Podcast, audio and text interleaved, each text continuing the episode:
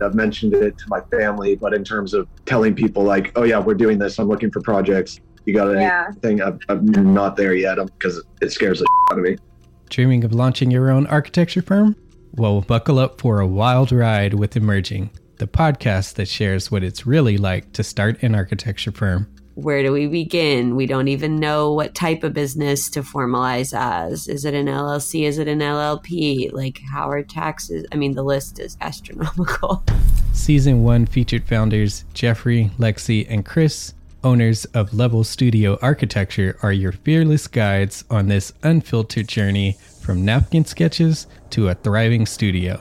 One evening, stumbled into one last dive, we sat at the bar and pondered our postgraduate futures. Amidst the conversation, a napkin became the canvas for our aspirations, sketching plans and milestones, sealing our heartfelt commitment and shared dreams. In drawing down dreams on a napkin collectively, that then you know in your head you've rooted like oh i'm connected to these people like long term The process of starting an architecture practice brims with excitement and challenges, demanding meticulous planning, flawless execution, and unyielding resilience. I kind of hate the term because it's so overly used, but I think everybody knows imposter syndrome, and I think it's it's so real to this day. I, I I don't know if it's with everybody, but with me, I'm always questioning like, us, can we do this? Are we ready to do this? Are we prepared? Can we do it? Did we just decide a name? We did it, guys. Oh my One that god! came out of nowhere. Woo! It came out of nowhere. I liked it. I saw it. Ready to turn your aspirations into reality? Follow the link in the show notes to subscribe to Emerging and chart your own path to architectural success. This episode of Spaces Podcasts is supported by Twinmotion and by Section Cut from our friends at Monograph. You'll hear more about them later on in the episode.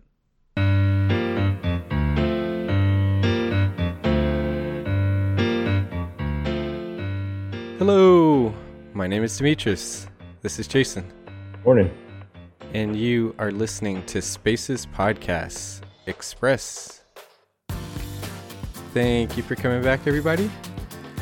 Jason, um, we posted recently about this, talking about sort of the unsung heroes in the profession.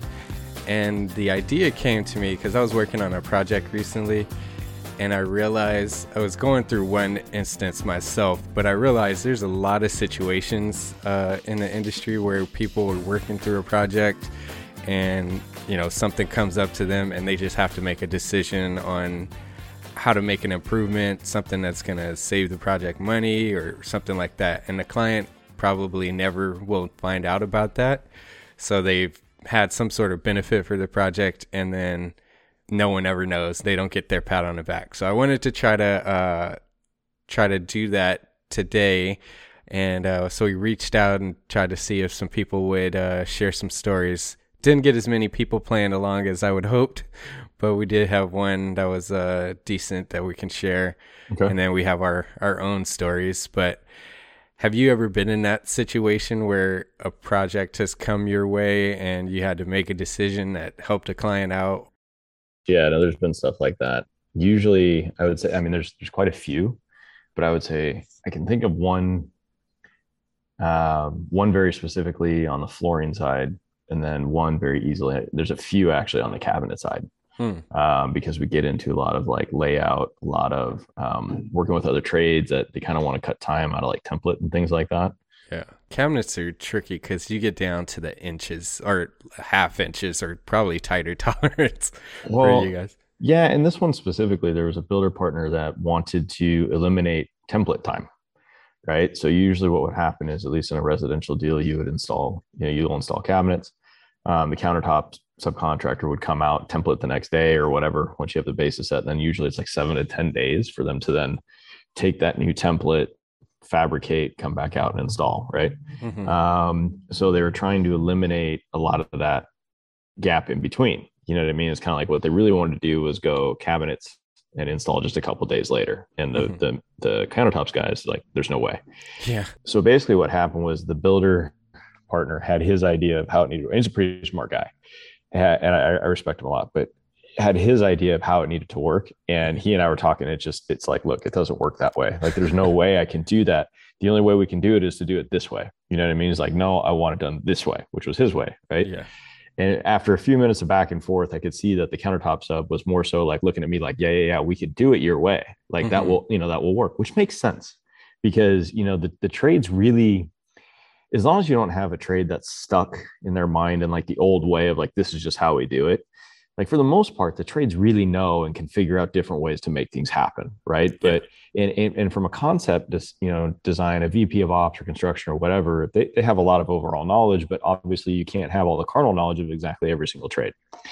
So is you know maybe it was a bad day maybe it was whatever who knows? But he just wasn't having it. And so it was like okay. So i literally looked at him and i was like okay we'll do it your way right and as soon as i as soon as the words left my mouth i remember just going crap because i knew i wasn't going to do it that way and then it was all on me at that Yeah. point right but i was trying to achieve the goal that he wanted which is your point Yeah.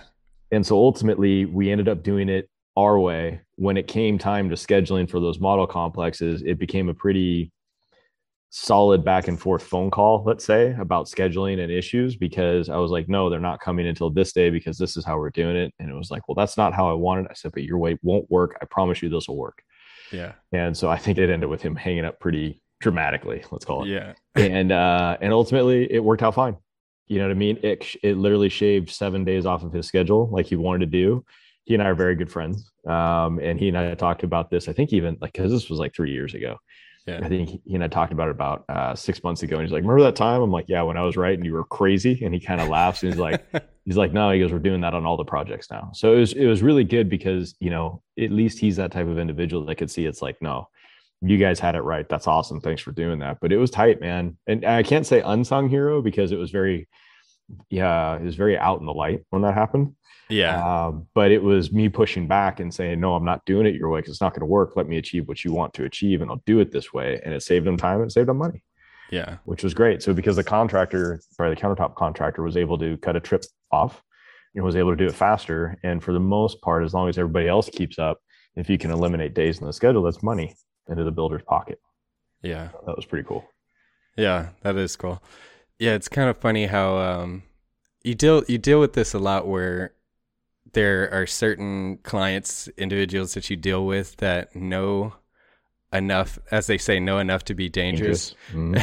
so they have certain ways that they think things should be and um in their mind makes sense, but you're Mhm. like from your expertise, you you know Yeah. what they think is possible is Yeah. not.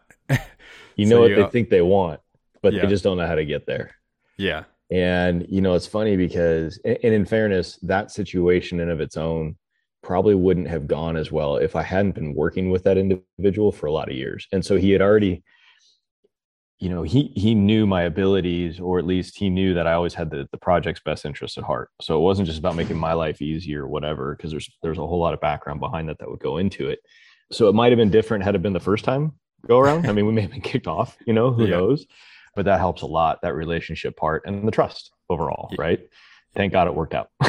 Yeah. it would have been a totally different scenario otherwise. Yeah. No, the trust is a huge part. Yeah. From a design perspective, a lot of it comes down, I mean, there's there's plenty of different ways, but one of the things that always stands out to me is when it comes down to code Mhm. and uh using the code to your advantage because the code can be super complex Mhm. and it's an evolving document every two years it there's something added to it Right. um, it changes but all of these jurisdictions don't always necessarily keep up to speed so there um, there are sometimes segments of the code that literally contradict uh, another one or give you Yeah. an out from a previous statement Yeah. so being in the industry and looking at it so many times, you start to know, okay, soon as they call for this, I know where that other uh, line item is to counteract that. Right. And these are things that clients almost never will see. Like I was going through a plan check process and it had to do with fire separation and and exiting.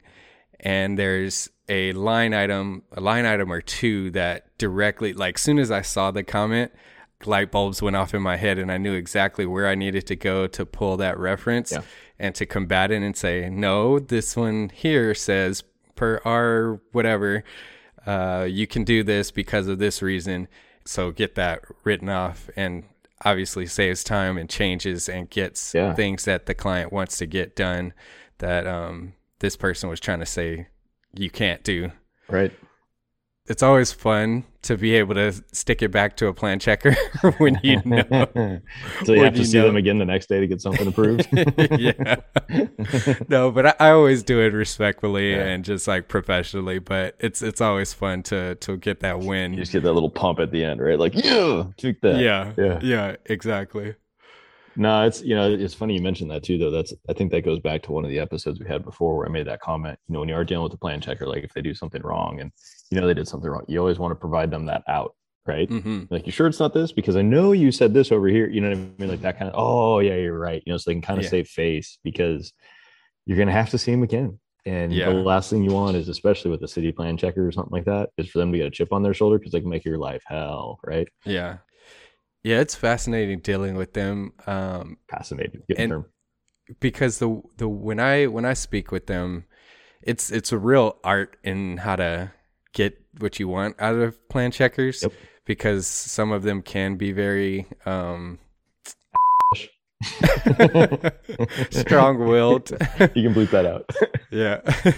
uh strong-willed and so you have to kind of see what perspective are they coming from? What is the issue that they Mhm. are finding and try to let them do the talking as much as possible Yeah. and then use whatever they're saying to try and yeah. bring them the rest of the way that you want to go based on what they're saying. You got to let them think they're winning. You, you Yeah. just have to because that's I you know unfortunately a lot of them are just that way. Mhm. You know, I mean it's an art. And sometimes you have to give a little and you say, okay, I, I understand where you're coming from. How about we do this to address the issue that you're seeing, but we still have this, which is what the client wants. Right. So it's it's yeah, it's a it's a tough balance to try and deal with that and anything Yeah. in service industry you're dealing with people. Yeah. We're going to take a quick break to share a little bit more about our sponsors. What if you could visualize your building in a couple of clicks, remove months from the design process, or create a bridge between stakeholders to solve problems before they even come up? Our friends at Twinmotion offer simple, real time visualization for architects. Their technology lets you view and edit your scene on the go in the same pixel perfect quality as the final rendering.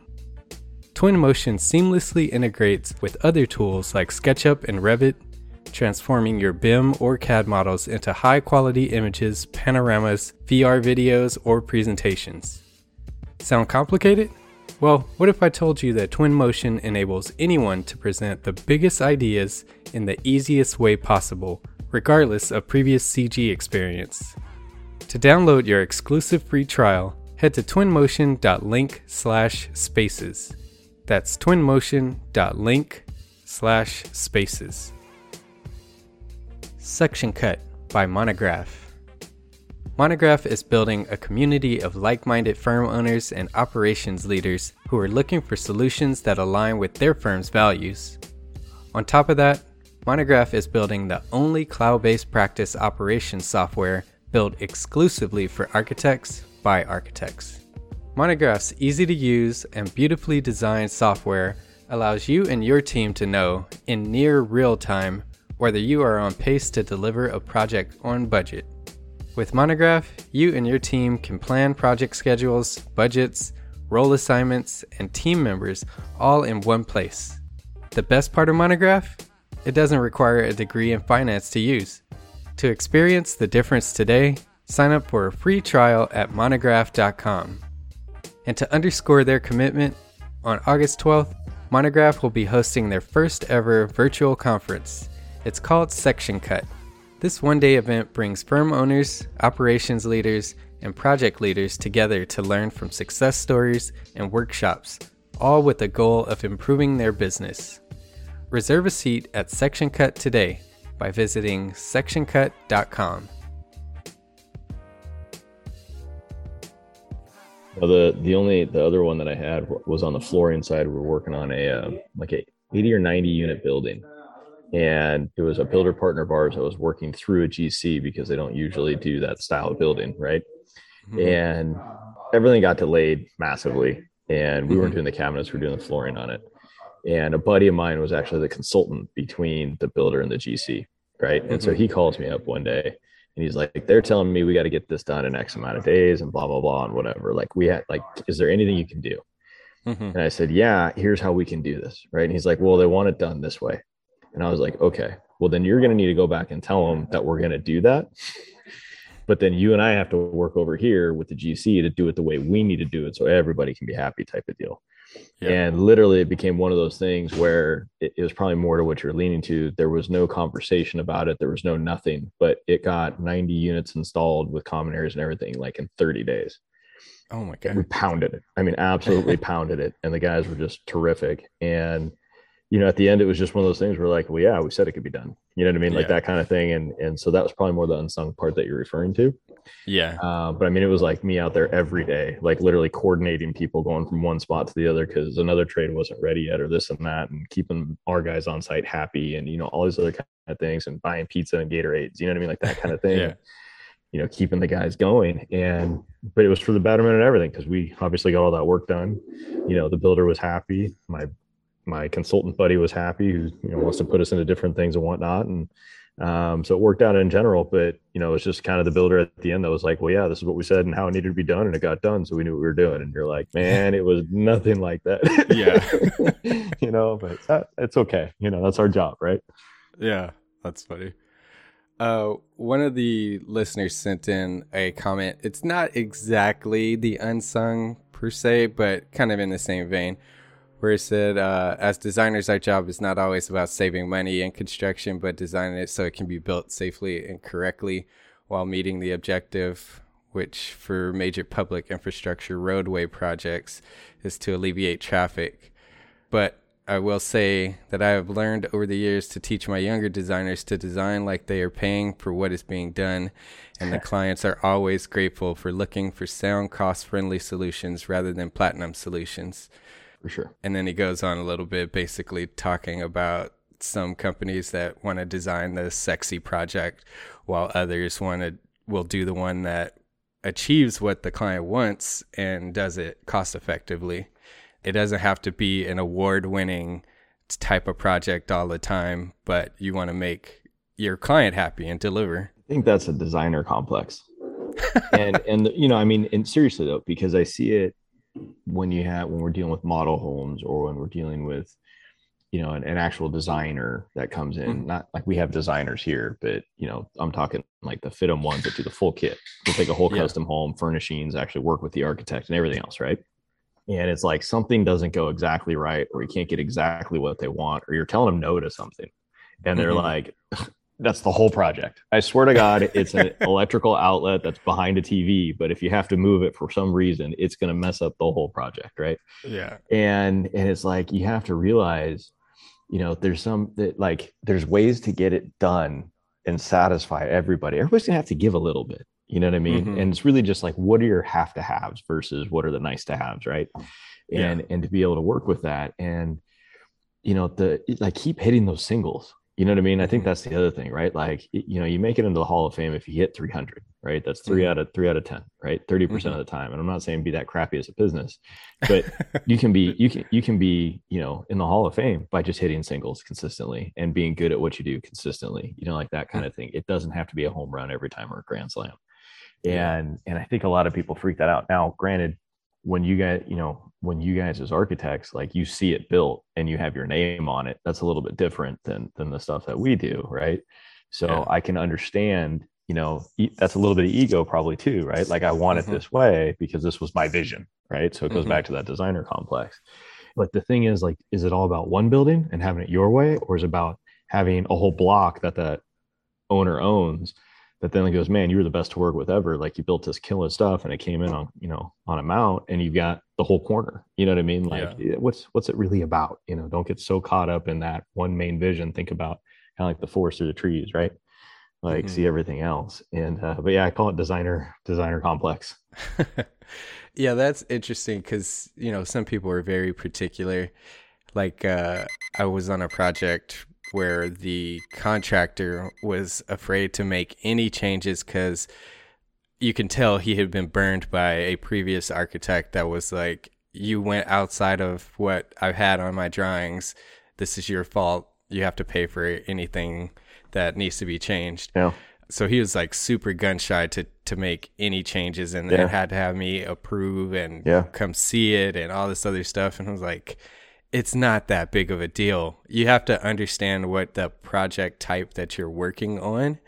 If you're doing the Disney concert hall, there's there's some specifics that you need Right. to make sure that things are exactly done the right way. Right. But when you're doing kind of a, a smaller commercial job or, or something that's, you know, it things can be off a half an inch here or there. It's not going to be the end of the world. Right.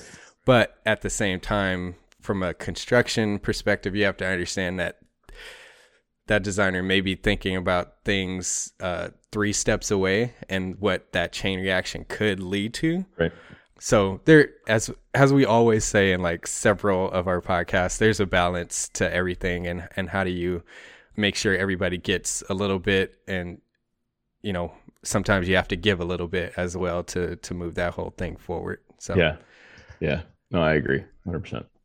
All right. Well, we had an efficient one today, but if any of the listeners want to add on to this, feel free to comment on any of our social media channels or send, a, send us an email to hello at spacespodcast.com.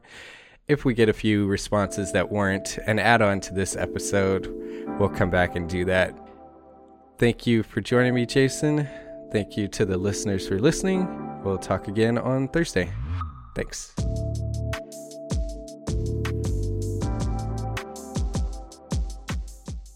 Thanks again for listening. Don't forget to check out our sponsors. By checking them out and supporting them, you help us keep this show going. Thank you to Twinmotion for their support of this podcast episode. Don't forget to visit twinmotion.link slash spaces today and try Twinmotion for free. Thank you to Monograph for their support of this podcast episode.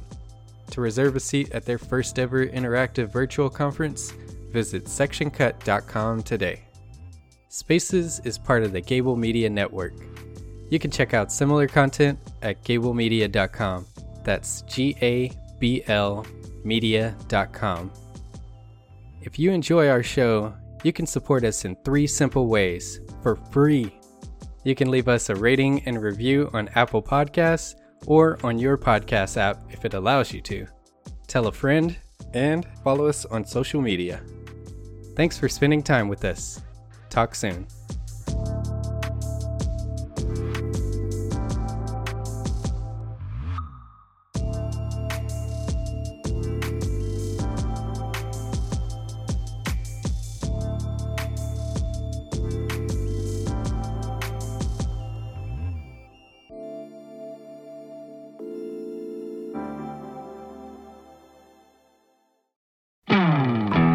Hey, architecture firm owners and emerging leaders.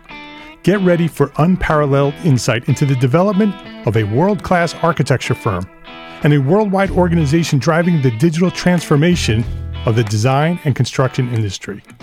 With Build Smart, the podcast that's changing how our profession operates.